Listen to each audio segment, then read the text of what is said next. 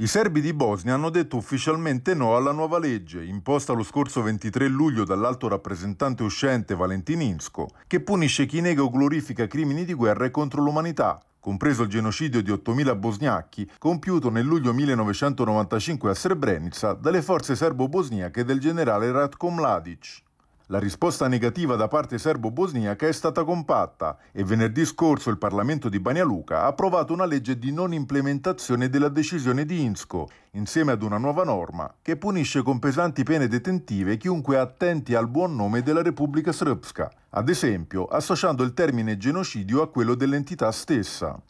La tensione, in un paese che resta profondamente diviso dalle ferite del conflitto degli anni 90, resta quindi molto alta e rischia di trasformarsi in un nuovo vicolo cieco. Nei giorni scorsi, le istituzioni della Srpska avevano già annunciato un boicottaggio totale di quelle nazionali della Bosnia-Herzegovina, in segno di protesta contro l'iniziativa di Insko, che invece era stata salutata positivamente dai rappresentanti bosniachi e croati. Il rinnovato muro contro muro coincide con l'arrivo in Bosnia-Herzegovina del nuovo alto rappresentante, il tedesco Christian Schmidt, che il primo agosto ha preso il posto di Insko, nonostante l'esplicita opposizione di Russia e Cina, che nelle ultime settimane hanno tentato, senza successo, di far passare una risoluzione all'ONU per abolire di fatto la carica.